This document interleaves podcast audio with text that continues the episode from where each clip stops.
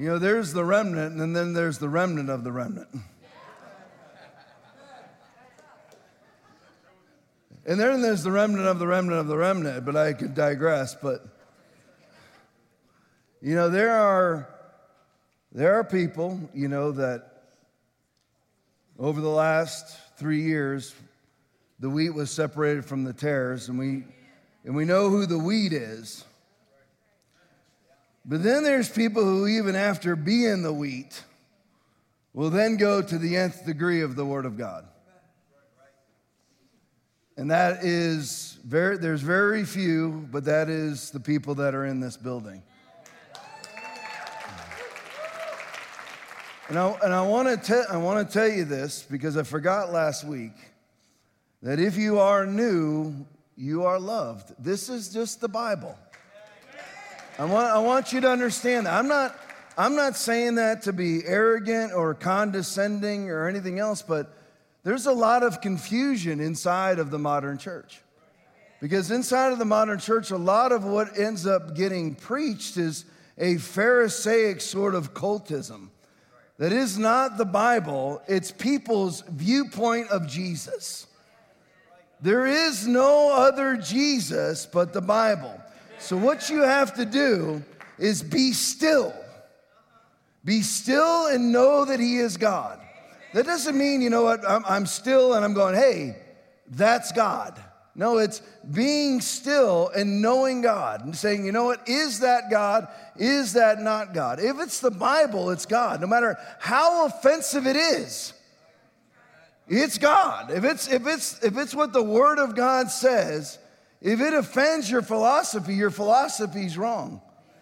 If it offends your theology, your theology, your theology, your theology is wrong. Some people, they would never let the Bible get in the way of their theology. The Bible has to be your theology because Jesus is the Word. If that means that, as I have, you've lumped together decades of failure, then that's the fact. Right there, it got quiet, but I got one that's right and a yep from Pete. See, that people don't want, don't want that ground treaded on. I do not want to acknowledge that I lost when I should have won for decades. But better is one day. Listen, even if you if, even if you fool yourself, I'm not, I'm not talking to the lost. I'm talking to the found. But even if you fool yourself year after year after year, and you're like, you know what? Everything is great, everything is perfect. I'm a solid believer with absolutely no fruit to prove that. But yet I'm a solid believer because people would have said that I was a solid believer. Over, I got saved when I was 18 years old, and I told you I pretty much wasted my life until I was 50. And I'm like, I, I, could, I could make the claim that I didn't, and there was areas of my life that I didn't. My kids are saved. I'm still married. I didn't get fired from the sheriff's office. Had some disputes, but I didn't get fired at the sheriff's office. Everywhere I go, there's disputes.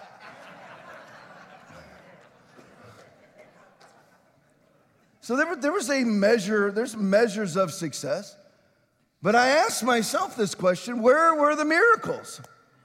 And, and, by the way, with me, there was probably more than average, but far too many losses. And I could have, I could be espousing that I was successful. But I know that from whom much is given, much is required, and that the requirement wasn't met. So I could pretend that it was, or I can say, Psalm 84:10, better is one day because I'm still going to be judged by reality. I'm still there, there's a book of life with names written in it. You can think your name's in it when it's not. You, or, or even if your name is in it, were you successful as a believer? The Word of God tells us whether we were successful or not. A tree is known by its fruit, period. So if you're hearing this today and you're being like offended on the inside, ask yourself what's offending me? Well, it's your loud voice. Okay. Is it really the loud voice? Because if it was the loud voice, then you would do what the loud voice says if the loud voice wasn't there. But if the loud voice is espousing things that you don't do or don't believe, then it was, and you don't do them anyway, then it wasn't the loud voice. It's the truth that bothers you inside of the loud voice. Otherwise, you would do what the loud voice says. You would be, you'd be like, well, I am performing miracles, so that's just the loud voice that's bothering me. No, but the miracles are absent. You don't have any interest in the miracles. So it's not the loud voice that's bothering you, it's the truth inside the loud voice that's bothering you. Make sure that you identify it. And the best thing to do is to be still. If you're new, be still and see if what you are hearing is God. It's we're so easy. This isn't the message, but it's just inside the church, offense is licensed. Not here. I don't listen.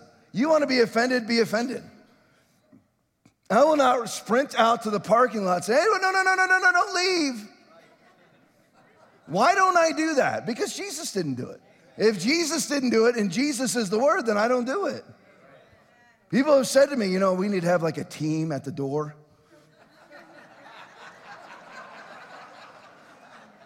No. I'm not having a team at the door to grovel for people to stay. And by the way, I've been edified recently. What edified means built up. Because I, I'm, I, am listening to a lot more preaching than I used to listen to. In my circle, I don't listen to crap. C R A P. I don't listen to crap. So I, have been re- listening to, like, there was two preachers recently, but I'll, I'll use Jonathan as an example. He was saying in the middle of his sermon, I saw people get up and leave. Jonathan, Jonathan was canceled in South Carolina. They were like, on Wednesday, that's it. We don't want you back. In the middle of the week.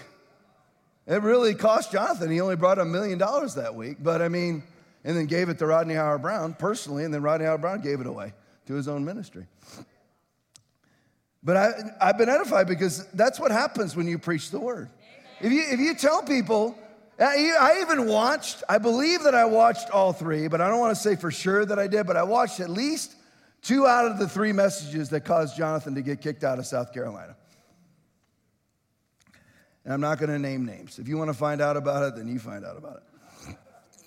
I called Jonathan that day and I, I talked to him about it. But they allegedly kicked him out because they didn't like the prosperity message. So I watched all three messages. There was no prosperity. It, there wasn't anything.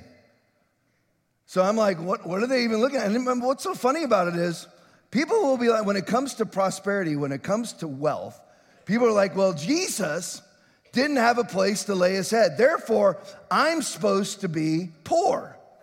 Okay, well, then I guess you're going to assume your own sin. Because Jesus became poor so that you can become rich, he became your sin so that you can be forgiven.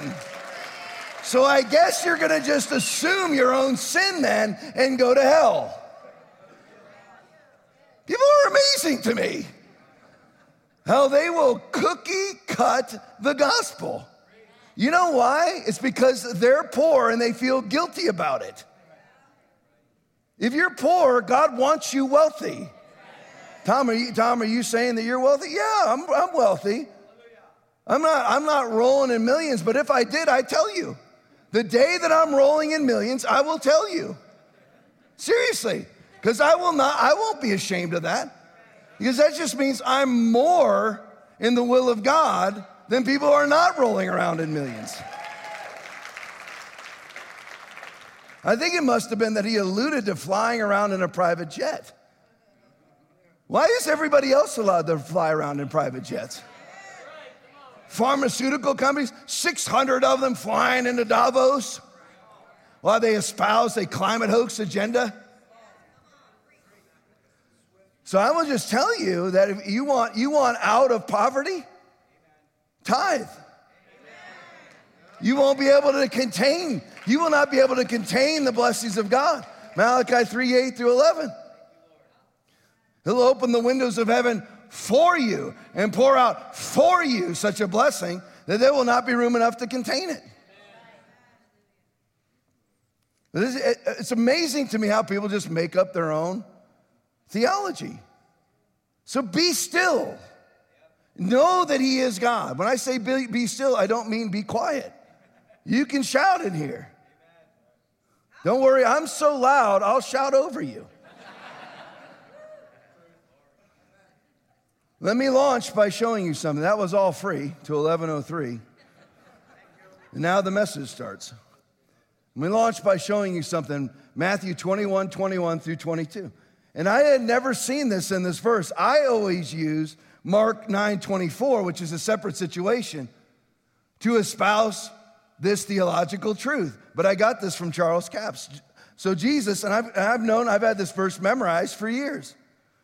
Jesus answered and said to them, sure, Assuredly, I say to you, if you have faith and do not doubt, you will not only do what was done to the fig tree, but also if you say to this mountain, Be removed and be cast into the sea, it will be done. And whatever things you ask in prayer, believing, you will receive.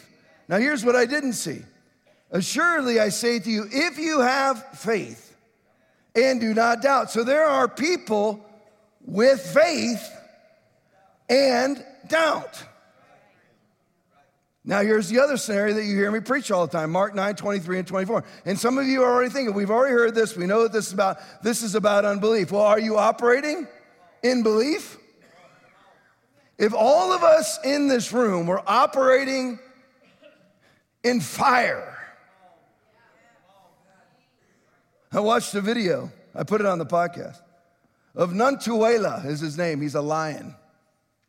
His name is one who greets with fire. He loves to kill hyenas. It's like his soup de jour. Everywhere I go, I always get the lobster bisque. I always try it. Hyenas are his lobster bisque. When he hears them cackle, his ears go up and he runs to the fight loves it. He greets with fire. He greets with fire. And you might be thinking, I've heard this stuff about unbelief from this church before. Well, I'm asking you, are you greeting with fire? Because where are the miracles? If everyone in this room was operating in the fire of God, we wouldn't have enough purple seats. And there's 857 purple seats in this room, and 200 of them are empty. That's not your fault or my fault, it's our fault. So, where are the mirrors? I don't want to hear another message from Tom about unbelief. Well, you know what? I don't go online. Well, let me see. Sermons.com. I don't spy on other churches anymore, so I don't have any fresh stuff as far as their names of these sermons. I used to stalk churches and make fun of them. God won't let me do that anymore. God cuts off the rough edges. I like, I like contention and I like confrontation. And God's like, no, you're just going to shut up and sit under Rodney Howard-Browne. But God, ah, that's not what I want. Do it. Yes, sir. Three years later, here I am, and I did what God told me to do.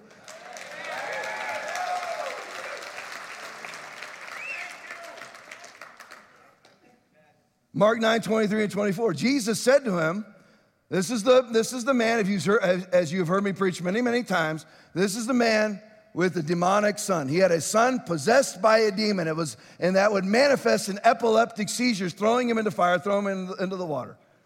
Jesus said to him, If you can believe, all things are possible to him that believes. Now, a lot of people look at that in ambiguity. Well, anything is possible. No, this is specific. Specific situations, specific answers, specific miracles. Not, well, you know, anything is possible. That's the same way that they, they, they mispray the Lord's Prayer. Our Father which art in heaven, hallowed be thy name. Thy kingdom come, thy will be done I will be done. Whatever that crazy will is, That's very easy until you're until it's your parent or your sibling or your relative that's stricken with stage four cancer. Then it's not so much, thy will be done, then you're gonna run to me, the one who greets with fire. You're like, well, Tom, you failed. Yeah, you know what? I have failed. But I also have succeeded where those who those who, who pray the ambiguity of the will of God have never succeeded. Least I have a batting average. You've never even walked up to the plate. You never even parked in the parking lot for the stadium where the plate's at.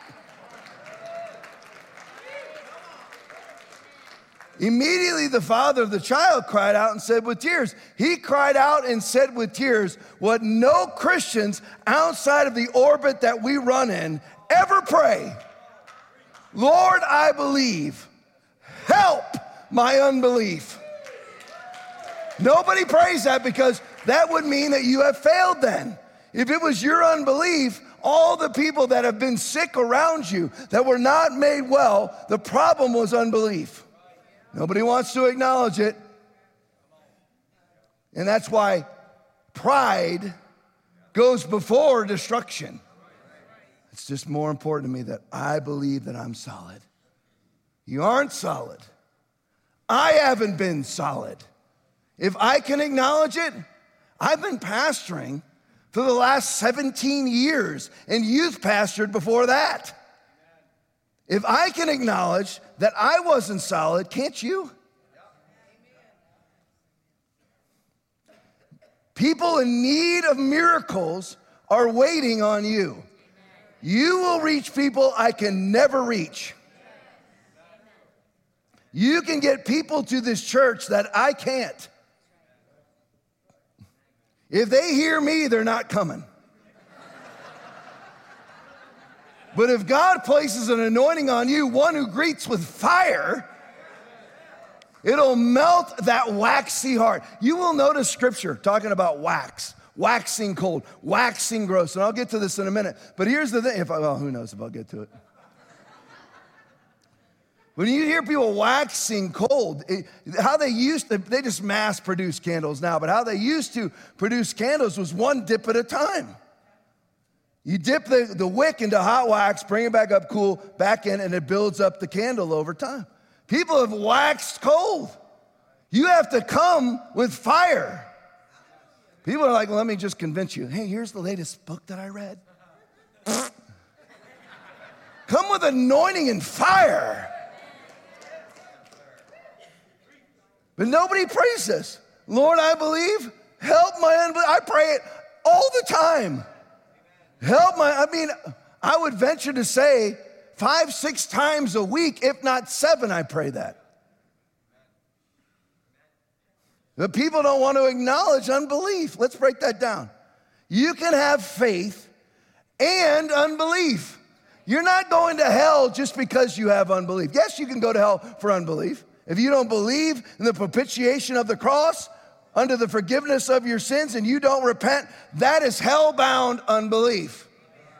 But there is this man right here had faith and unbelief. Jesus said in Matthew 21, 21, and 22, if you have faith, you've got to have faith first, but even after you have it, you can mix it with doubt. How do you mix it with doubt? Myriad of reasons that we're going to get into. You can have faith coexisting with unbelief. People get infuriated when you say that. They say that, you know, and here's the thing, we're gonna break this down because they actually have a point. Because most of the time, what are people told? You lack faith. Lie. Now, listen, I am talking to believers. We'll deal with unbelievers later. But right now, I'm talking to you. How many saved people in here shout amen? amen. All right, so here I'm talking to you and I'm talking to me. A lot of people come out to me at the door, man, that, that message was right. That just really convicted me. I know it's convicted me while I'm preaching it. I don't go to sermons.com. I ask the Holy Ghost, what do you want me to preach, Lord? He tells me. But when you tell somebody, you know what, the reason why this person wasn't healed and they love that person was because of your lack of faith. Let's talk about how they're right and how they're wrong. This wasn't because, and I'm talking about believers. You tell that to a believer. If you say it to an unbeliever, that could be ostensibly true. Man, I could go deep dive in this. But really, nobody lacks faith, even an unbeliever, because they've been given faith. They just have never acknowledged it. They'll go to hell for it. No, see, not, people are like astounded. They're watching. There's a couple hundred people watching live right now. They're like, they can't go anywhere else because nobody will ever say anybody's going to hell anymore. Jesus did all the time. But God forbid that Christians emulate Jesus. They don't emulate Jesus, they emulate their view of Jesus. Their Pharisaic cultist version of Jesus that they might as well just carve in a wooden image. Because the Word is Jesus. The Word addresses unbelief. The Word says to address unbelief. The Word says that the miraculous doesn't happen, it's unbelief. See how quiet it is in here? Because it's personally offensive. If you're someone like me and you've lost the same 40 pounds 40 times,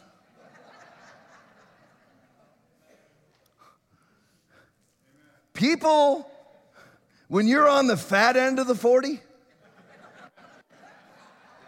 how many of you have different levels of clothes in your house? Right now, I'm in mid level fat.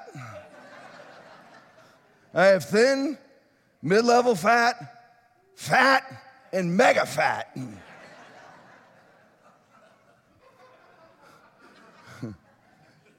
when you see somebody else getting thin, you're jealous.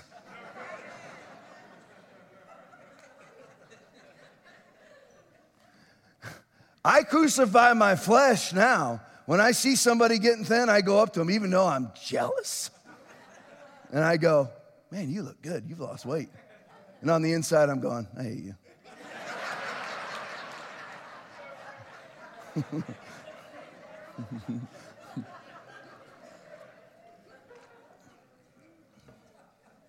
because I know that I should be that way. So whenever people are challenged with unbelief, it's because they know on the inside that's where they should be, or they should at least be dealing with it. But instead, they just crawl into their workaday doldrum world and lose themselves in digital oblivion. I'm talking about believers. We have to come alive. It's not good enough to be just against things. You should be fervently, let me make sure everybody's clear on this, because you've heard me preach 10 times already, but let me make sure everybody's clear on it. Let your yes be yes and your no be no, for whatever's more than these is from the evil one. Your nos should be very clear. I am against lockdowns. I'm against masks. I'm against communism. I'm against socialism. I'm against sin. I'm against infirmity. Yes.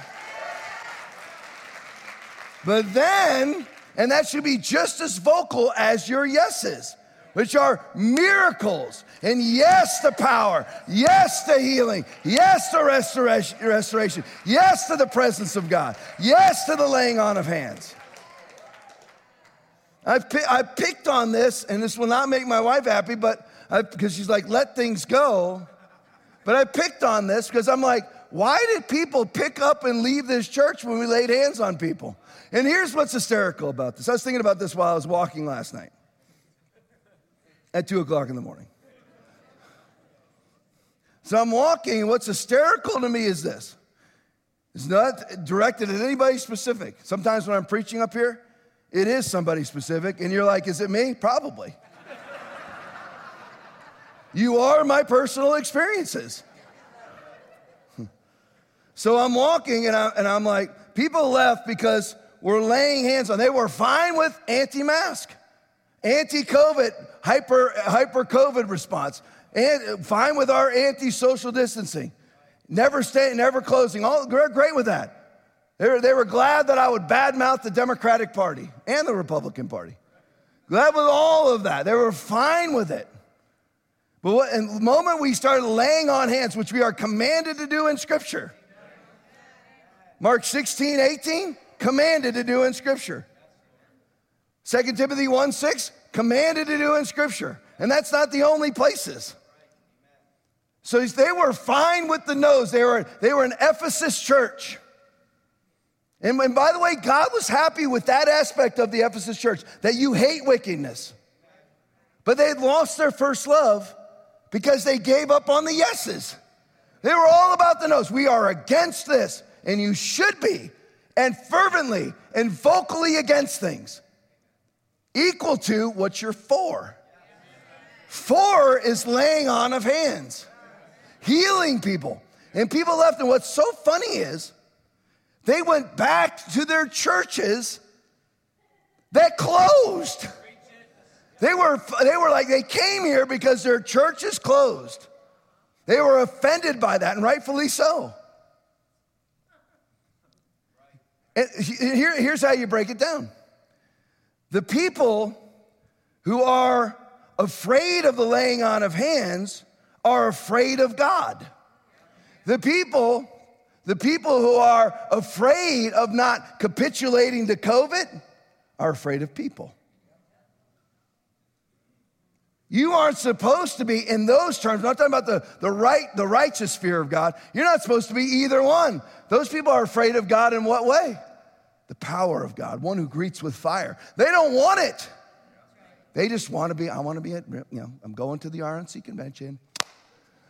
Um, I'm going to the Southern Baptist Convention. You know, I just, it's nice. I want to be, I have my Bible fish cover and my, ca- my cafe latte and my, and my, my jeans with the hole in the, in the uh, perfectly placed on the right knee.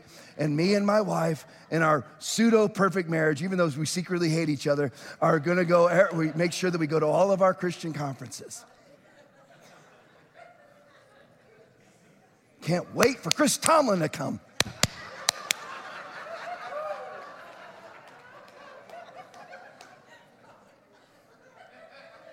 No power, no miracles, no laying on of hands. They're the Ephesus church. They're fervently against things. They're solid Republicans. That ain't gonna save nobody. And I can't, there's nobody more solidly conservative in here than me. Nobody. But I'm just telling you, it doesn't save anybody that I'm pro Second Amendment. I'm very, very, very pro Second Amendment.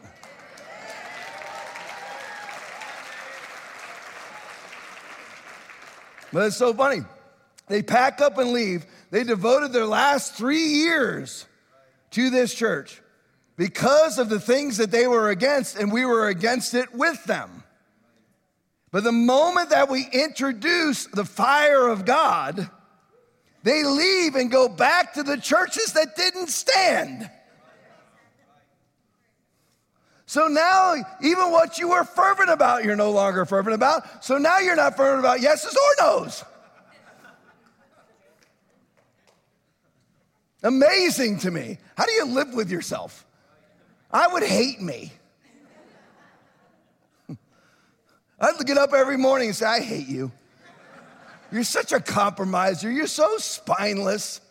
What's it, what's it going to hurt for you? Well, yeah, but you know, you start laying hands on people and people fell over, and I don't agree with that in scripture. Oh, really? You ever look it up? How did, how, the, how did the greatest soul winner on the planet launch his ministry? On his back. What happened to the Roman soldiers? Back. I could go on.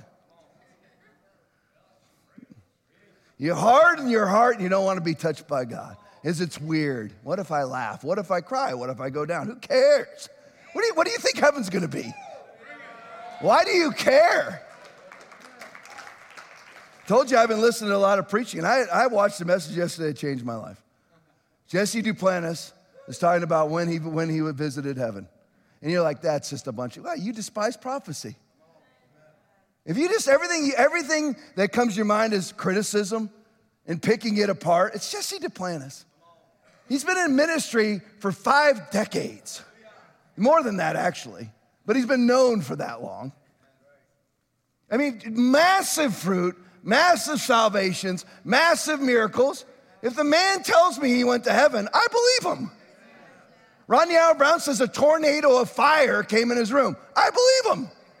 Jonathan Shuttlesworth's ministry launched when he was eight years old because there was an angel in his room. He's putting on his jammies, probably sitting there in his underwear, putting on his pajamas, looks up, and there's an angel there, tells him he's called to evangelize. Oh, I don't believe any of that. Why do you despise prophecy when you're commanded not to? I'm not saying to believe everything you hear, but it's Jonathan.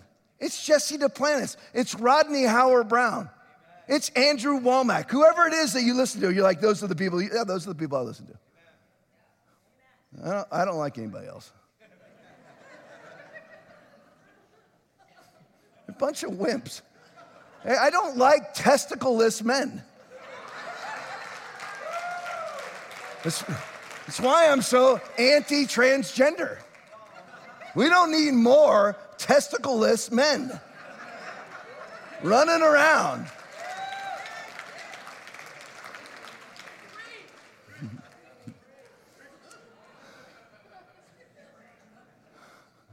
Need more testicles, not less testicles. I never thought I'd hear that. Why, why is that so bad? Shouldn't say testicle from the pulpit. I, why not?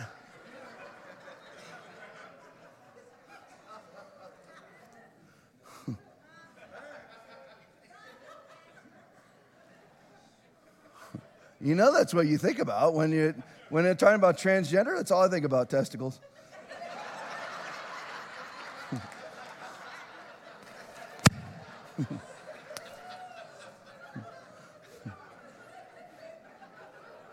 so I just busted out. Mm. And people wouldn't want to bring me to the congressional floor. Because I'm breaking it out. I'm not going to sit here and dance. I don't dance. It's not pride. I'm not, I'm not going to profane God by dancing. And you say the right things. You know, there's decorum in the room. Take your decorum, spin it sideways, shove it up your own caboose. Here's the thing I don't care. If you, you call me to, tell, that's why nobody invites me to come preach at their church. They say they will, but they don't. it's true. They do. We're, we're going to have you, Tom. It's going to happen. It's going to, yeah, right. You're not going to do it. You're scared. I know, I understand you're scared. and, and I love you. And listen, those of you that end up watching this that say that you're going to invite me, I love you. I do. There's not that many. But if you end up watching it, I love you. But I, listen, if I were you, I wouldn't bring me in either. Because I'm going to say testicle from the pulpit. If I testify before a congressional hearing, and it's Jim Jordan sitting there as well as all the Democratic cohorts, I would say, listen, you Democratic, you, Demo- you people in the Democratic Party and you spineless worms in the Republican Party, you know what? You are all in favor of lopping off penises, testicles, and breasts. Why? Explain to me how that benefits kids.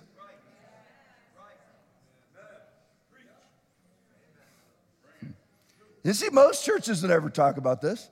Because that's because that's because they haven't they haven't donned their black robes. They have no courage whatsoever because of the consequence, the societal consequence. People will think this, people will think that. For do I now persuade men or God, or do I think do I seek to please men? I'm not trying to please men. What's true is true. So if you say to somebody, back to the message, if you say to somebody, you lacked faith, and that's why that happens. Inaccurate. Nobody lacks faith. And again, this is a deep dive, but even the unbeliever doesn't lack faith. That's why unbelievers were actually able to believe for miracles inside of the New Testament, because inside every person is the gift of faith. The unbeliever who doesn't activate it unto salvation will go to hell. But even on the inside, it doesn't say whether the woman with the issue of blood was saved or not. The two blind men were saved or not. Matthew 9, 22 and 27. It doesn't say whether they saved or not.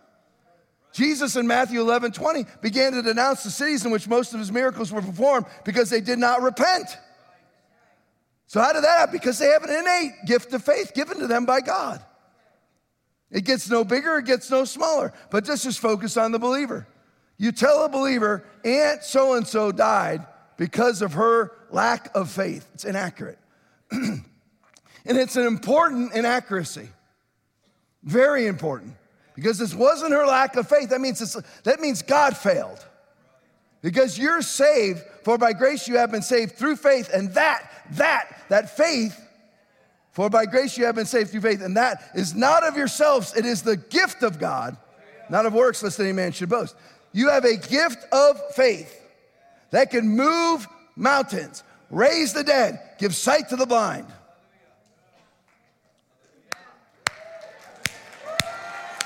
You know why nobody claps? Because they're not doing it. Nobody claps because they're not doing it and it convicts you. Learn to be like me. I, I, I clap when I'm convicted. Oh man, that hurt. Oh, thank you. When I sit in meetings or I watch preaching and I'm getting convicted, I'm like, yeah, thank you. Right out of Animal House. Thank you, sir. May I have another?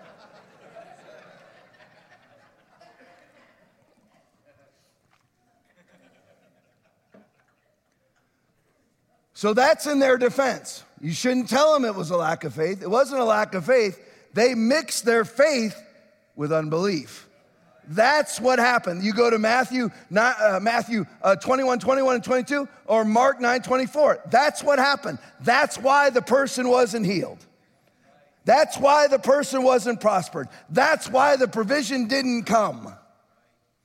Is because faith was mixed with unbelief. That's what happened. But what now in the not in their defense is the conflation of the two. They think that a lack of faith is the same as the presence of unbelief. They're two different things. So they conflate them together and just are, have a giant amalgam of offense. How dare you? If you say unbelief, you, you know what the problem is that you have a measure of unbelief in your life. You're saying that I lack faith? No. You're going to heaven. How, nice, how much nicer can I be?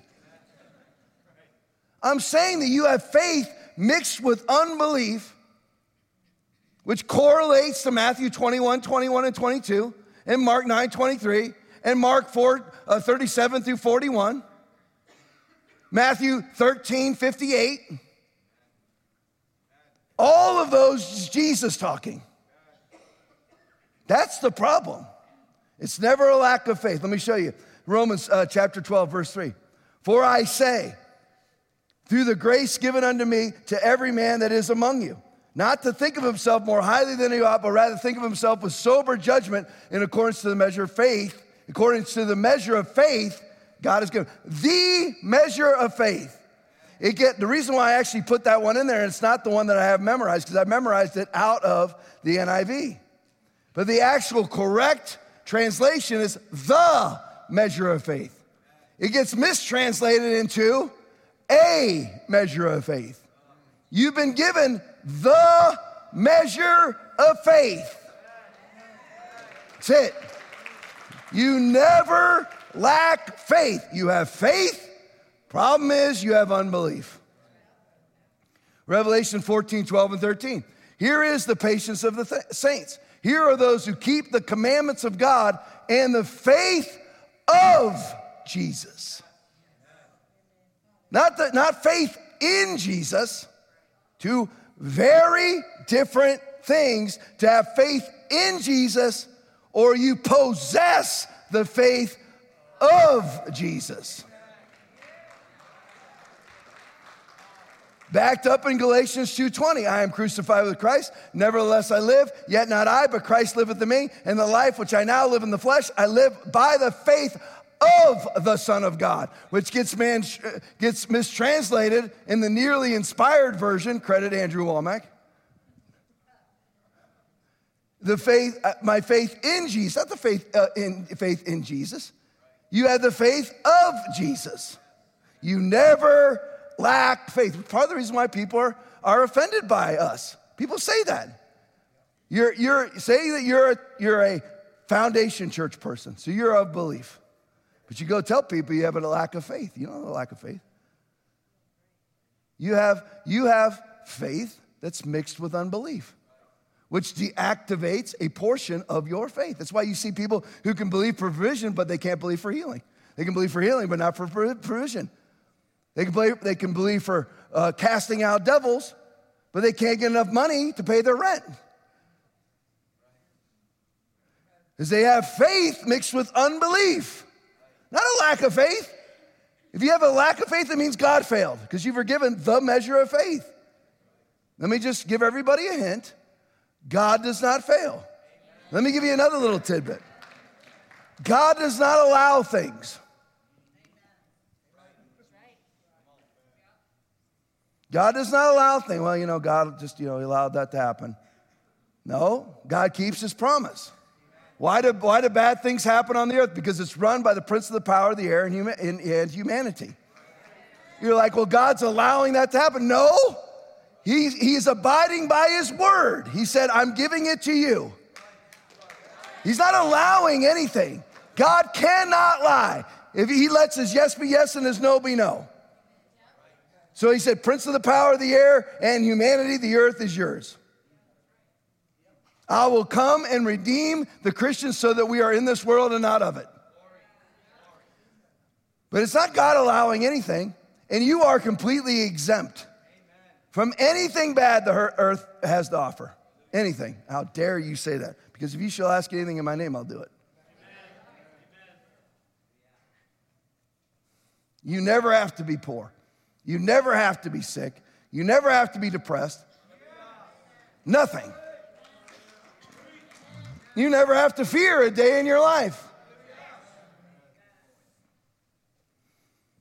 And you're like, Tom, you hold yourself to this standard? Have you heard me preach? If you're new, you haven't, so I'll just I'll give you a tidbit. Well, you know, God allowed Hurricane Ian to come in. I've been waiting all my life. 17 years of ministry. I finally got a building. God allowed the Hurricane Ian to come in and blow it apart. God allowed it. He didn't allow squat. You know why it didn't? The reason why the hurricane hit us is because we didn't pray it away. How dare you? That's the Bible. You are offended by the word of God, not me. If I say to the mountain, be removed and be cast into the sea, it shall happen. Why didn't it happen? Faith mixed with. You don't think I'm preaching to myself?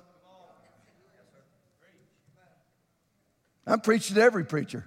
Hardly anybody's raising the dead.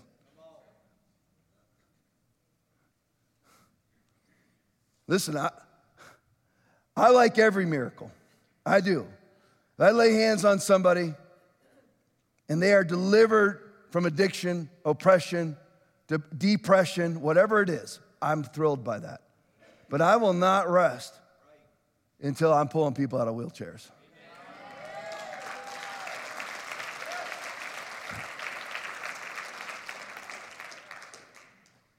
Every person has to cooperate with my faith, though.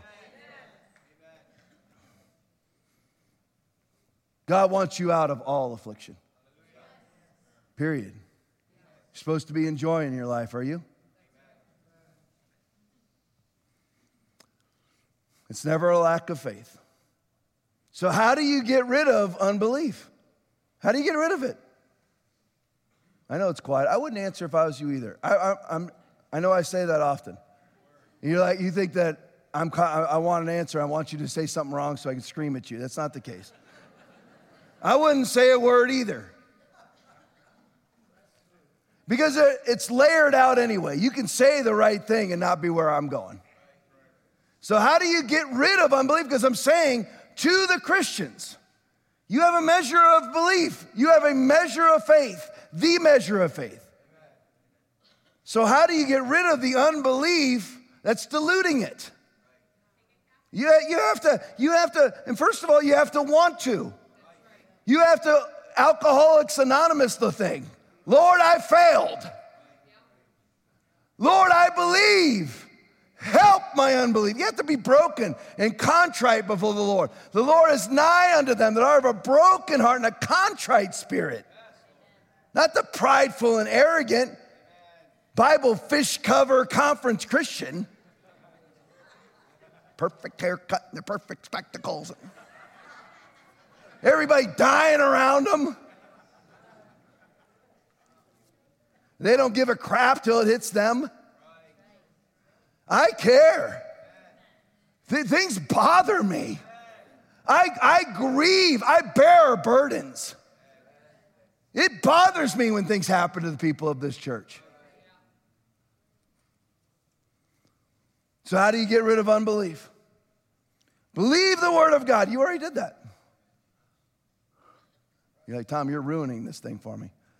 Uh, I, listen, how I'm talking to now, before I was talking to all believers. Now I'm talking to advanced believers. You already believe it. You, when the word of God says, if you shall ask anything in my name, you believe that God will do it. But it's not happening. So, how do you get rid of that unbelief? Will you acknowledge that? Or you just go, well, you know, someday it's going to come. No, no, you're going to have to identify the problem.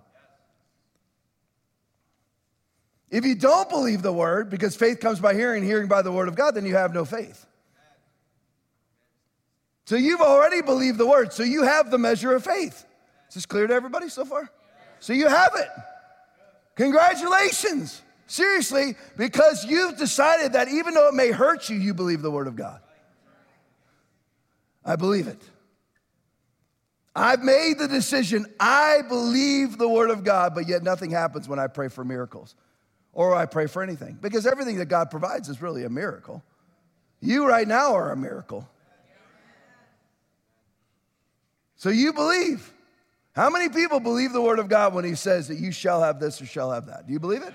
Okay. So you, we're all basically about 90% of you. There's a few people that didn't raise your hand. I didn't ask you to raise your hand, but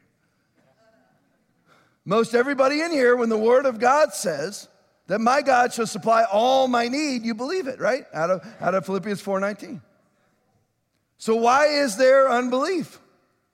So Jesus, Jesus is, so Jesus answered and said to them, Assuredly I say to you, if you have faith and do not doubt, you will not only do what was done to the fig tree, but also if you say to this mountain, be removed and be cast into the sea, it will be done. Why is the mountain still there?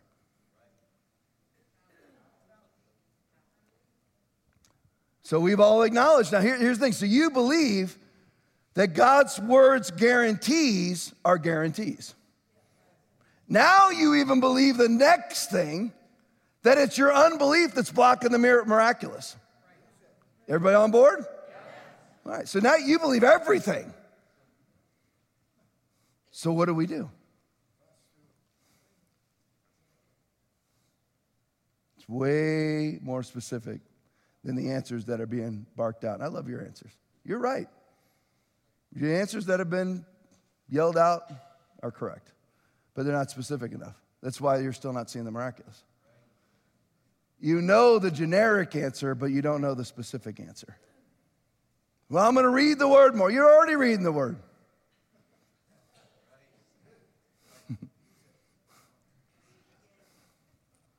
and by the way, make sure that you are reading, baptize yourself in the Word. Immerse yourself in the Word because you're already reading it. You're just not baptized in it. It hasn't become you yet. There's, there's logos, faith, and rhema faith. Logos faith is the written word, rhema is the spoken word. You're reading it and you acknowledge the greatness of the Word of God. You're like, this book is great. Man, it's great. You have it, you believe it, but you don't speak it because you don't know it. It's a big difference between logos faith and rhema faith. Just a little hint of where we're going. I won't get to the end today. It's 1141.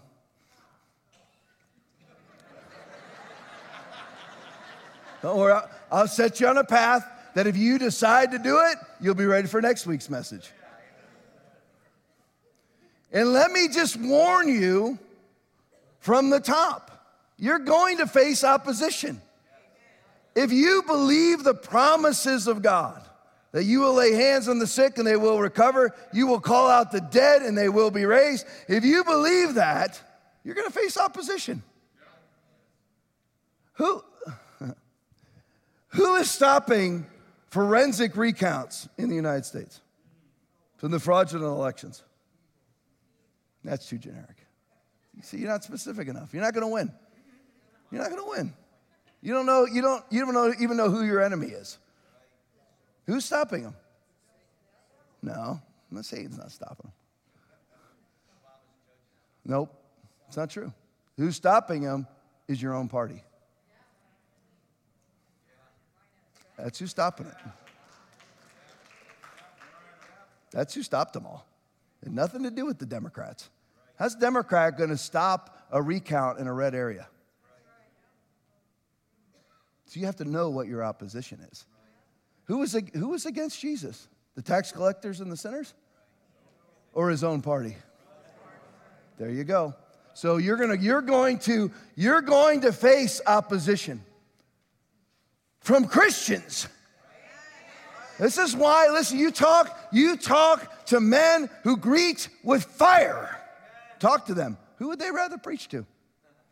You ask Rodney Howard-Browne today. Someday I'm gonna have to like hook up a phone thing and call him in the middle of a service. He'd rather preach to Catholics.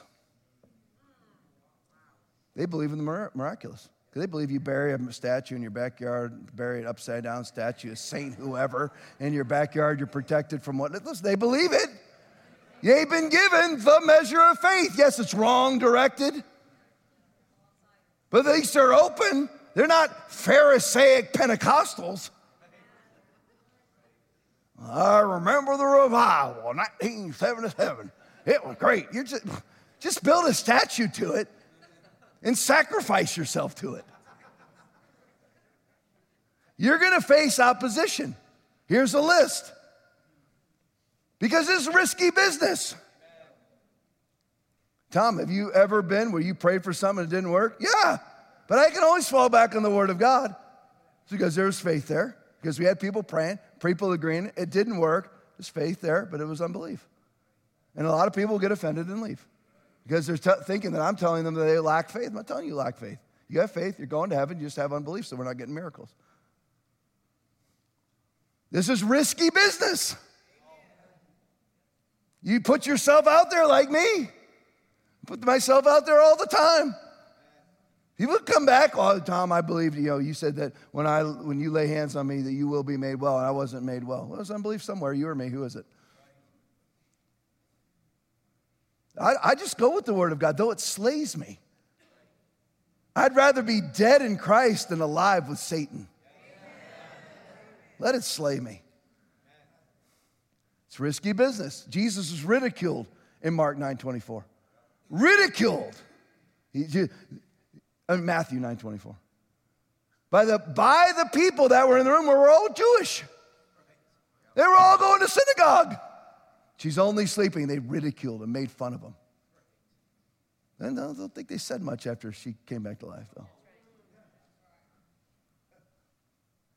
Satan ridiculed him. If you are the Son of God, do this and do that. Luke chapter 4.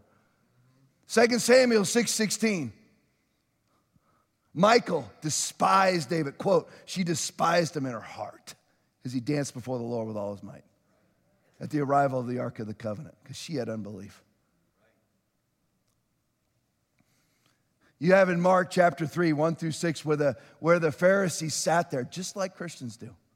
If I say I'm going to perform miracles, this is a miracle service, you'll have Christians sitting there going, well, we'll see. What? If this is your facial expression, maybe you need to change your theology. If you think that you're winning because you prove other people wrong when you didn't actually prove them wrong, there was just faith there, but it was mixed with unbelief. You didn't prove anybody wrong. You're just miserable yourself. That's all you've accomplished. You are miserable. That's it. That's all you've accomplished. You accomplished nothing. And if we do fail, Micah, when I was prepping for this message, this verse came to me. They'll mock me, they'll ridicule me. You said this was gonna happen and it didn't happen. Well, I mock you. Well, this is what I say Do not gloat over me, my enemies. For though I fall, I will rise again. Though I sit in darkness, the Lord will be my light. Micah 7 8. So go ahead, you want to gloat? Go ahead, you're going to hell anyway. Or you're, if you're a Christian, you'll live hell on earth anyway. Because you don't believe the word of God. You have horrible marriages. Why? Because nobody in the marriage stands in the word of God. The husband doesn't love his wife like Jesus loved the church, and the wife doesn't submit to her husband. Horrible marriage. If it's God's institution, why did you enter into it in disobedience? Well, I'm going to enter into God's institution, but I'm not going to obey any of his tenets. Wonder why I have a horrible marriage? Uh, well, that's, that's going to take all one second to figure out. Don't come to me for marriage counseling if you don't want the word. People still do. I counsel just about every week. I'm shocked. People want to want counsel. All right. So you will face ridicule. Matthew 13, 58, going back to belief and unbelief. Now, he did not do many mighty works there because of their unbelief, not their lack of faith, their unbelief. So, what is unbelief? Told you I'd, I'd set you on a path. Here it is, 1148. Here's the path. What is unbelief? This is the easiest way to frame it. And you've heard this story before, but we're going deeper in it. And don't worry, I'm watching the clock. Seriously. I'm starving right now. I've eaten a Clif Bar and water. I'm not going to preach all day, so take the next 21 minutes and listen. Listen closely. What is unbelief? I'm saying we have faith mixed with unbelief. And I ask, what do you do about it? Nobody knows the answer. First of all, you better identify what is unbelief. You be, otherwise, you're going to be a man beating the air, fighting an enemy you can't see. What's unbelief? I don't have any idea. Unbelief is this it's ambient noise. There's noise going on in this room that you can't necessarily even hear. There's air conditioning's running, there's echoes, there's people walking around, whatever it may be, you can't hear. Ambient noise, noise that surrounds you that drowns out something. Here's the example. Here's the story I told you before.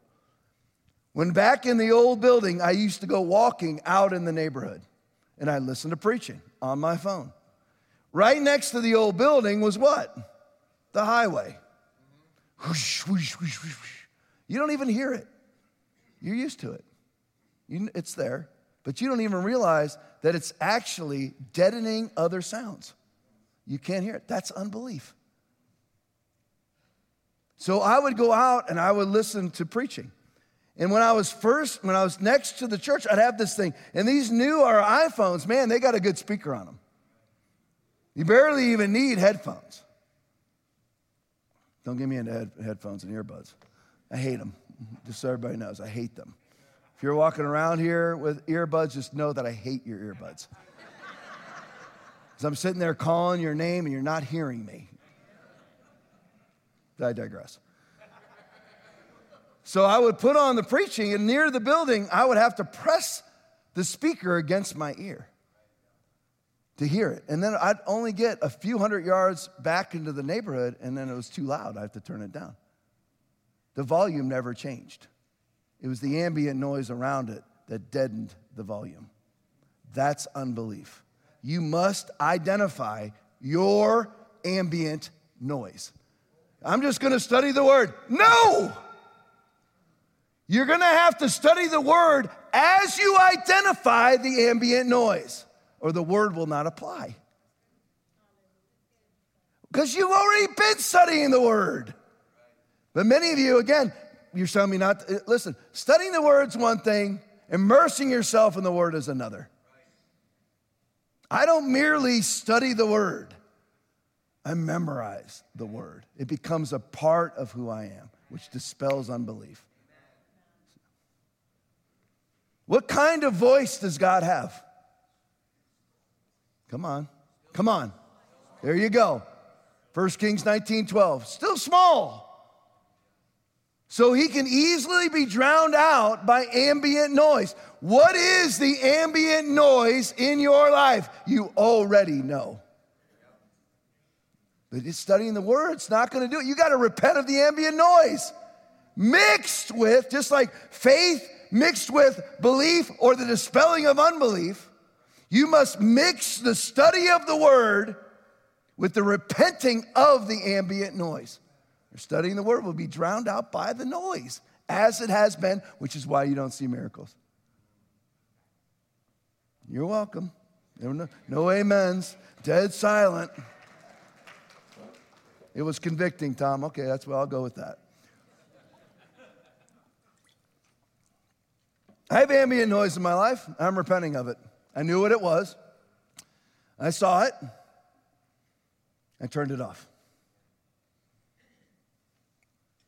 I'll be. I'll just tell you what it is. I wasn't going to tell you. I'm going to tell you. This is a part of it. I'm not saying this is all the ambient noise in my life. But what I would do, although I look the way that I look, I'm a very active person, very active. To the place at times uh, when my wife has told me, you need to cool it. Very active. I have to be, I can't sleep at night if I don't make myself physically tired. I'll just sit there. I actually start to sweat in bed because my body's like, I want to sweat. I like sweating. Some of you don't get it. That's fine. I got to lift weights. I got to get on the elliptical. I've got to walk. I've got to do those things. The only reason why I'm fat is because I eat five pounds of M&Ms a day.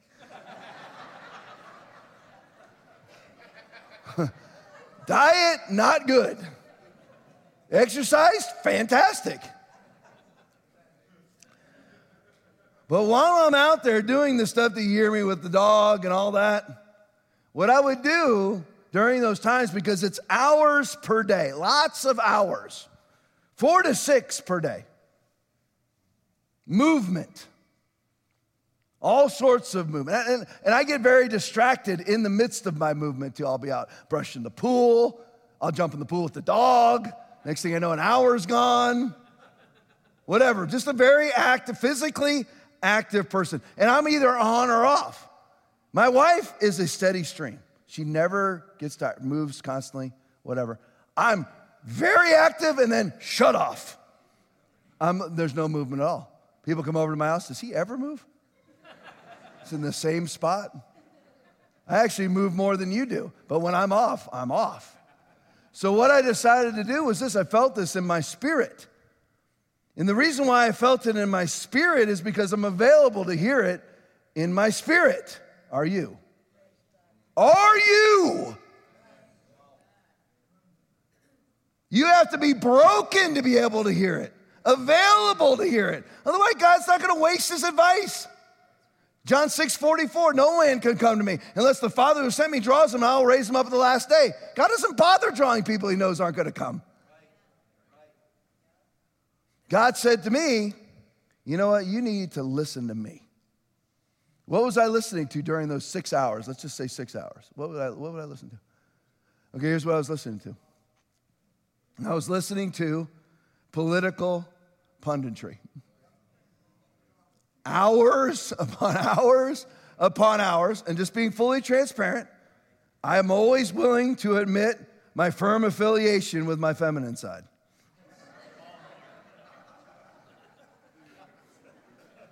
Only a real man can admit that they love their feminine side, which I do.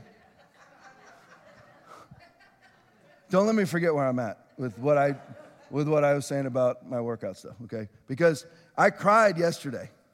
I was listening to Jesse Duplantis's Heaven, uh, I don't know, spiel, preaching, whatever it is, story, testimony of when he went to heaven.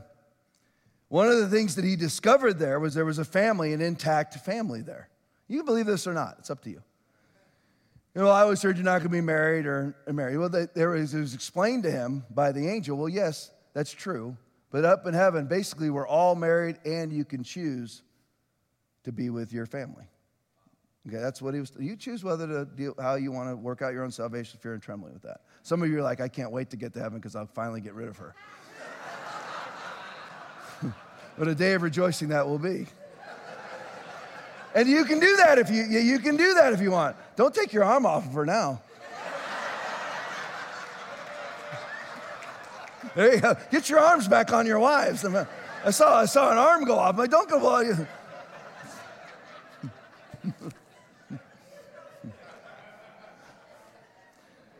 so like I when he when he said that because I don't want to be with, I don't want to not be married and I don't want to not be with hope. I want to like I'm going to be like, hey, move in, you know, move into the mansion. I want to. We're, we've been best friends for 30 years. You know, I don't want to. I don't want to be without her. So, I I started crying. You're like, you're such a girl. I know.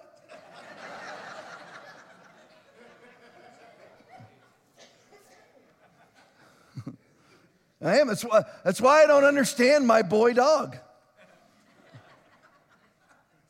I don't get him.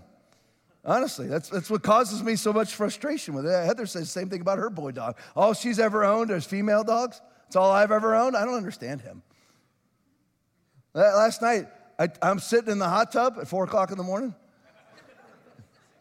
You're like, how do you do this? Because I don't require sleep, I require food.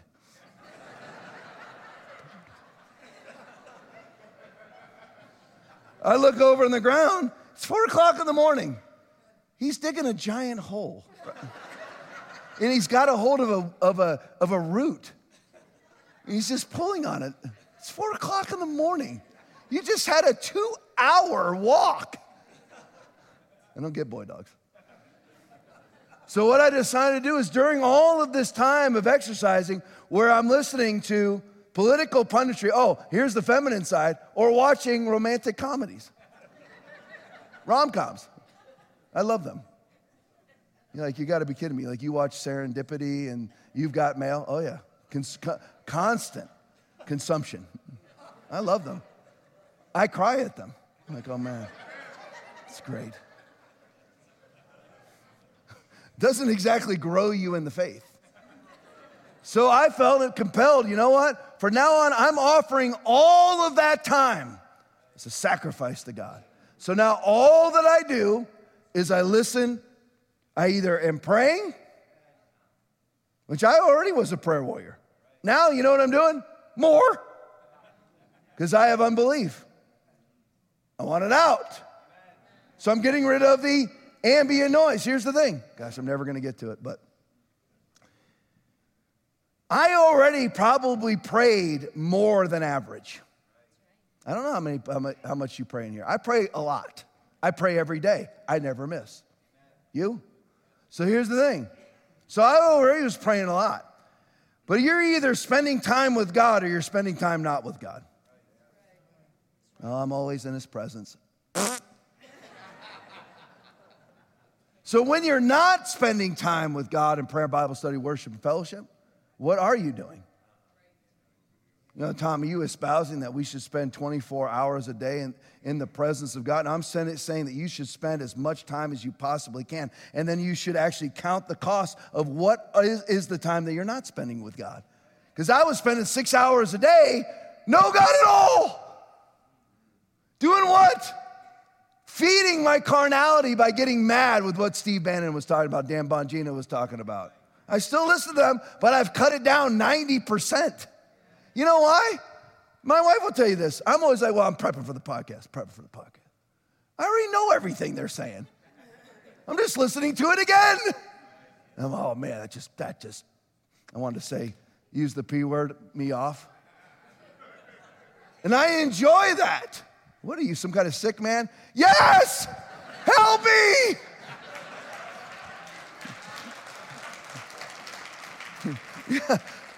So I'm like, no more. So I'm listening to preaching, praying, or the Bible. That's it. Hours more than I was two weeks ago. More and more and more and more. Let me become less and him become more. It will dispel his belief. I, I pinpointed, not, well, you should read the Bible. Not enough, not specific enough. Identify the ambient noise. Even correct political punditry is ambient noise in comparison to the Word of God. So I know, just no, listen, not bragging, not trying to be arrogant or condescending. There are people in this room that are better Christians than me. Does that lay everybody's heart at ease? So you don't think I'm an arrogant jerk?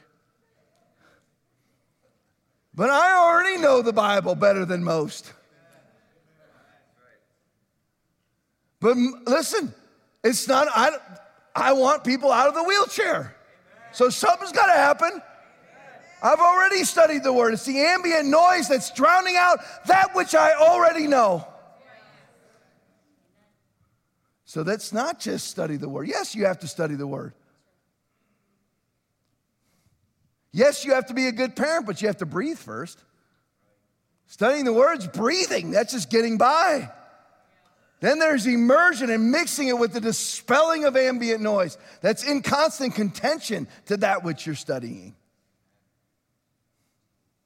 Some of us, we're not, we can never be quiet, can never sit in quiet anymore. I'll tell you another personal story. It's the 1203. After the hurricane hit, I had, we had nothing at our house, as many of you didn't have. Nothing. No, no, no power, no nothing. Our water was the pool. Luckily, we had a pool so we could fill toilets with it. We had nothing. So we had no internet out where I live. A lot of you had internet the whole time. We had no internet. Tower gets affected. We have weak internet where I live anyway, but even like, what's it, LTE? Is that what it's called? That was out. Everything was out. So everything that I did, I did in silence. I was out there walking in silence, stretching in silence, picking, up, as we all were doing, endlessly picking up branches, hours and hours and hours, and chainsawing for hours and hours, all in dead silence. I was happier. I told Aaron that I'm never going back. You know what I did? I went back. It's like the big old giant bag of M&Ms. I'm always going back. A dog chomping on its vomit. It's that ambient spiritually, and it doesn't even have to be spiritual, but it's having affect in the spiritual. That's what you have to get rid of. I'll head towards the end with this. To make it to start at the rudimentary, sin is ambient noise. Sin is ambient noise. Yes, it's unbelief in and of itself, but really, it's ambient noise. You want me to set you on a path? Here's step number one. You got to identify it. I'm asking you right now, look at me, look at me. What's, what is it? What is in your life that's drowning out the voice of the still small voice of God. Something is. Something is. Tell me to go cold turkey? For some of you, yeah, go cold turkey. Some of you are like me, you can't do it. You can't go. I don't do anything in moderation. You ever watch the podcast? It's no moderation. I don't do anything in moderation. And, and there's, er, listen, that's actually a biblical principle for the most part, is to be hot or cold. But then it gets to where you're in certain areas of life, you should be able to mix in some junk food without being a junk food addict. You should be able to have a soda and not be like me and have 10 sodas. See what I mean? That's the balance. So you have to identify in your life, 1206, I'm gonna be done preaching in five minutes. So stay with me. You have to identify what is the ambient noise in your life. What is it? Remember, I'm at the church. I, it's the same volume, but I can't hear it when I'm at the building because of the sound of the road. What's the road? Otherwise, you're going nowhere. You can study the Bible all you want. And by the way, you have to. That's breathing. Otherwise, you're dead. That's breathing if you're not studying the word. It's not even an option. 2 Timothy 2:15, study to show yourself approved. It's not an option. It's just you've already been studying the word. The miracles are not happening. A, because you don't study correctly. B, because you have constant competition to the still small voice of God, which is the word of God. It's still a still small voice. So let me finish here. Go from the very rudimentary, and I'm going to be done. Sin is ambient noise, and it's unbelief. And this is the verse that you hear, the verses you hear all the time in this church. To whom did he swear that they would not enter his rest? But to those who did not obey. So they didn't obey. So we see that they could not enter in because of unbelief. People think there's a difference between faith and works. There isn't. Works is faith, faith is works. They couldn't enter in because of their disobedience, because that was a lack of faith.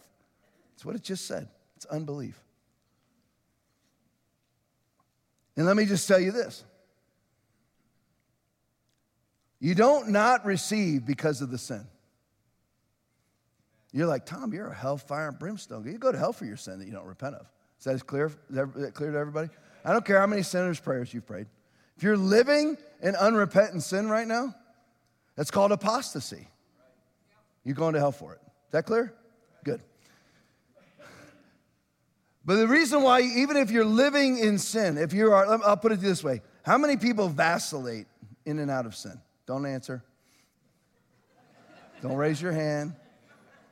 That's between you and God. We're doing the altar call in a minute. You can confess it then. How many of you vacillate in and out of sin? When push comes to shove, instead of getting in trouble with your boss, you lie to him. I've had that happen to me when I was the boss, both in church and out of church. This lie to get out of trouble. You, how many of you say to people, Well, I would have done that, but I got too busy? It's a lie. So you, you vacillate in and out of sin. Maybe it's, maybe it's serious sin. Maybe it's pornography, you know. And I've been there. I've looked at thousands of hours of pornography myself, sinned over and over and over and over and over again as a Christian. God did not, if I would have lived in it, it was always like, you know, bad night, two months doing good, another bad night, vacillating with sin, right? Gets quiet in here, you talk about porn, because everyone's afraid to talk about sexual problems. I don't know why.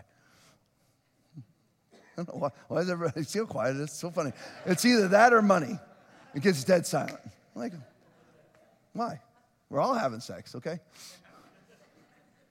I'm going to the bathroom today too, at some point. I've already gone twice.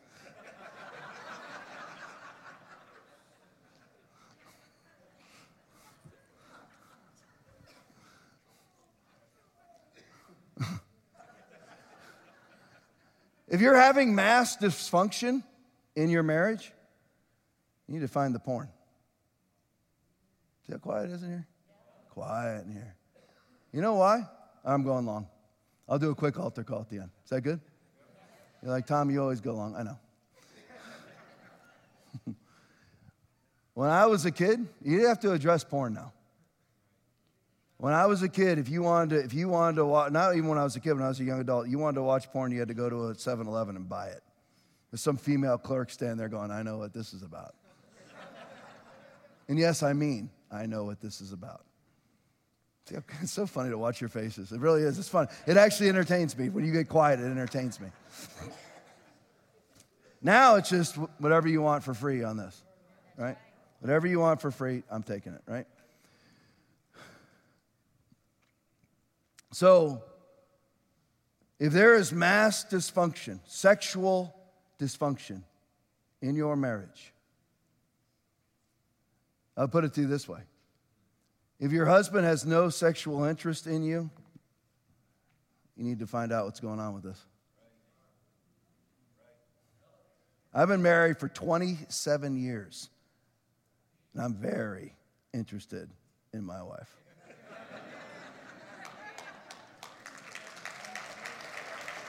But I'm also, but I'm also with you because I've looked at porn too. I understand the attraction But you need, you need to get in there and say, because this has to be addressed in the church. We address it all. I address it all because I don't care. I would, ra- I would rather be slain by God than not address truth. I'll just address the truth. If, if that mean what I mean by slain by God is not that He'd ever hurt my body, if He takes, if my ministry closes, you know. See, people start to get out when I said I was going long. Well, I'm getting out of here two families.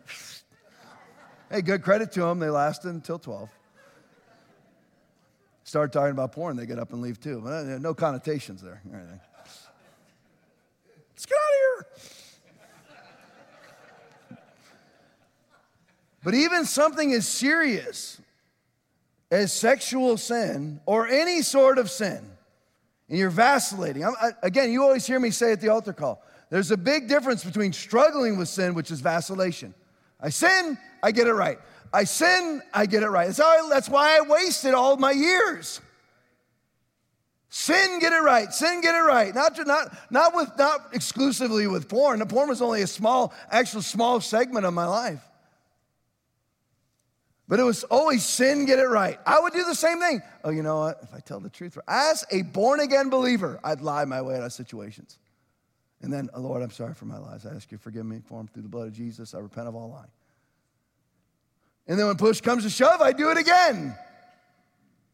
That's called vacillating or struggling with sin. I'm not saying you're going to hell for it. You you're going to hell when you concede to sin. It's over, you know, and I'm just going to depend on the grace of God and live in it. I'm just going to, she's too hot not to live with. You know, I'm just going to trust in the grace of God and I'm going to go to that compromising church down the road. I'm getting the heck out of Foundation Church. And I'm going to go to the one down the road that will never address it. but your concession to sin or your vacillation to sin is not why your prayers aren't answered. Your prayers aren't answered because of unbelief caused by the sin. That's what it is. Hebrews 3:13. Wherever Aaron is, he's usually here, so I can like tell Aaron, wherever you are, start making your way, migrate, so people actually have faith that I'm going to be. There you go, Cole. Come on up. People actually have faith. People actually have faith that I am closing, because I am. There you go. There's good news. You feel like a fresh breeze blowing through the sanctuary. As you know, the end draweth nigh. Listen, I'm not telling anybody that you're not going to hell for concession to sin because you are. But what blocks the miracle is not actually the sin, it's the unbelief caused by the sin. That's the rudimentary beginning is find the sin. Either concession to it where you're living in it or what you vacillate in and out of because it's causing unbelief. Identify it. What is it? Do you lie to get out of situations? Are you struggling with porn? Whatever it is, do you lust? Do you lie? Do you cheat? Do you, whatever it is, yet starts with the sin, and that causes unbelief. You'll never see miracles. Not because of the sin, but because of the unbelief caused by the sin. And that's the same thing with all other ambient noise because sin is ambient noise that is in contention to the voice of the Holy Spirit and the voice of the Word of God, which is also the Holy Spirit. Do you see it? So you got to identify it. I'm asking you right now. Here it is. I'm done. Right here. Now you know. I want you right now. This is all. This is. We're going to do this in a brief salvation altar call. That's it. We're done. I'm asking you right, we'll still be out on time. It's 12:15. We always leave around 12:20. So we'll still be out on time. I'm asking you, look at me, look at me, look at me, look at me, look at me. Matter of fact, I'll come down there. I want you to look at me. I like the way we did the altar call last week anyway, so we're going to keep doing that until I feel like changing again. Listen.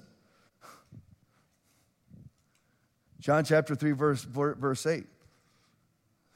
Those who, are, those who are led by the Spirit of God are like wind.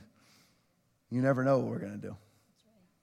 I'm look, look at me in the eye. What's, what is, what's the ambient noise? You already know. Are you going to get rid of it? So that you can become what God wants you to be? Are you? Or are you just going to go back to the doldrums, the windless sea? Ah, I'm going to heaven. That's why there's going to be tears in heaven, because you're going to find out what you should have been in comparison to what you were. You don't get another chance. There's, no ch- there's not another chance down here. This is it. This is it. And you're like, great, I can't wait. No, you're going you're gonna, you're gonna regret it. It doesn't say anywhere in Scripture, no regret. You're to find out that there were areas of your life that were never fulfilled because you refused to deal with the ambient noise. What is it? Look at me. What is it? What's the ambient noise in your life? How many of you will say with an uplifted hand, I'm going to do all that I can to get rid of it this week? I am. Put both mine up. You know, my shirt's becoming untucked. You might see fish belly white. Any minute, it could burst forth. Finish with this. I'm not going to have every head bowed, every eye closed. I'm doing it this way for now. The wind blows where it wishes, and you hear the sound of it, but cannot tell where it comes from or where it goes. So is everyone who's led by the Spirit of God. That's what I feel to do. We're going to do it. You don't have to bow your heads or close your eyes. Nothing. If you need to get right with God today, if you're a backslidden Christian, you've conceded to sin, you're living in a lifestyle sin. I'm not talking about those of you who are struggling with sin. I'm talking about those of you who conceded to sin. Will you get it right today? Because you're going to hell where you're at. If they have escaped the corruption of the world by knowing our Lord and Savior Jesus Christ and are again entangled in and overcome, they're worse off than going to hell. They're worse off than they were, than they were at the beginning. It's a dangerous thing about Christianity. You can delve into Hebrews chapter 6, verses 1 through 8, where those who have fallen away cannot be renewed to repentance. It's a dangerous thing to trifle with the Holy Spirit of the living God. Don't do it. If you're backslidden and you know, don't worry about the unpardonable sin. It's not you if you care. If you don't care, it's you, potentially. If you've fallen away, now is your time. Just hold on. Now, here's the thing how about people who have never been saved? Tom, if I raise my hand right now, my mother's to know. She's watching right now. Cameras on, can't see you anyway. So don't worry about it. The person next to me is to know that I've never been saved. I've been playing this part, told, good, confess it right in front of them. If you confess me before men, I'll confess you before my Father in heaven. Confess it. Listen, dude, how much more nude could you be than I was? I'm telling you, I've wasted decades. What have, I, what have I done up here today? I've told you today that I've watched porn for thousands of hours. I've wasted decades of my life, and you're worried about what I think? You're worried about what people think around you? See, I don't care. I don't care that people that people know that I was I'm no longer a sinner saved by grace. I was at salvation a sinner being saved by grace at the moment that I got saved and turned from my sin. But now I'm glorious in the sight of God, redeemed and spotless in the sight of God. I don't even use that vernacular anymore. I'm just a sinner saved by grace. I stopped saying that too. But maybe, maybe you're that person. You've never been saved. Now's your day. Now is your time. 2 Corinthians 6 2. Today is the day of salvation. Well, my wife's going to know. She already knows. That's what I'm telling you. It's 1220, but men, she already knows. Men always think that they're hiding stuff from their wife. You're not.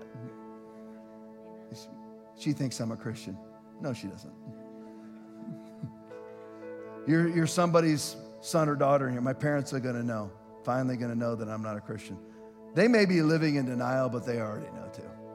I, I see parents all the time. Well, he has a good heart. We not sure where he is. No, he has a foul heart. You might need to confess things too as a parent. But listen, kids, the parents already know. If you need to get right with God this morning, here, this is it, and we're done. We're leaving. If you need prayer today, our prayer teams will be on both sides of the aisle. If you want me to pray over you, I will. You're going to have to wait, though. I'm going to go out and greet people. I'll come back in and pray for you. If you're like, I got to have Pastor Tom pray for me, I'll pray for you. Seriously, I will. You may not be conscious if I do it now, because I'm coming with fire. I'm not coming for some, some little wimpy, spineless prayer. I'm going to start over here and I'm going to look to my left, to my right. If you need to get right with God, right where you're at, put your hand up. Put your hand up if you need to get right with God. Come on, put your hand up if you need it. Got you, brother. Anybody else? Put your hand up. Got you, sister. Got you, got you, got you, got you, got you. Anybody else? All right, you didn't do it over here and you know you should have. Put your hand up. There you go. Got you. Anybody else? There you go. There you go. There you go. There you go. There you go. There you go. There you go. There you go. There you go. Anybody else? If you know you should have and you didn't, put both your hands up right now, right where you're at. There you go. It's really easy, isn't it? Nobody's disgusted by your sin. Yes, I'm no longer call myself a sinner saved by grace, but all of my sin has been washed away. But I can't be, I'm not like Jesus. I can't be disgusted by sin. I'm not Yahweh, who's never sinned. So it's just a matter of joining the family. That's it. The entire congregation is going to pray this prayer with you out loud. You pray it. Those of you who lifted up your hands, you mean it. Your sins are separated from you.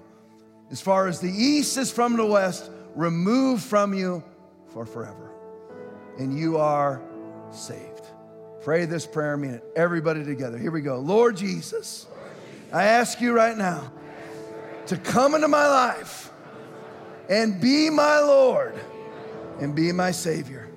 I ask you to forgive me for all of my sins. And I now turn from them. And I give you my life from this day on. In Jesus' mighty name. Church shouts, so be it.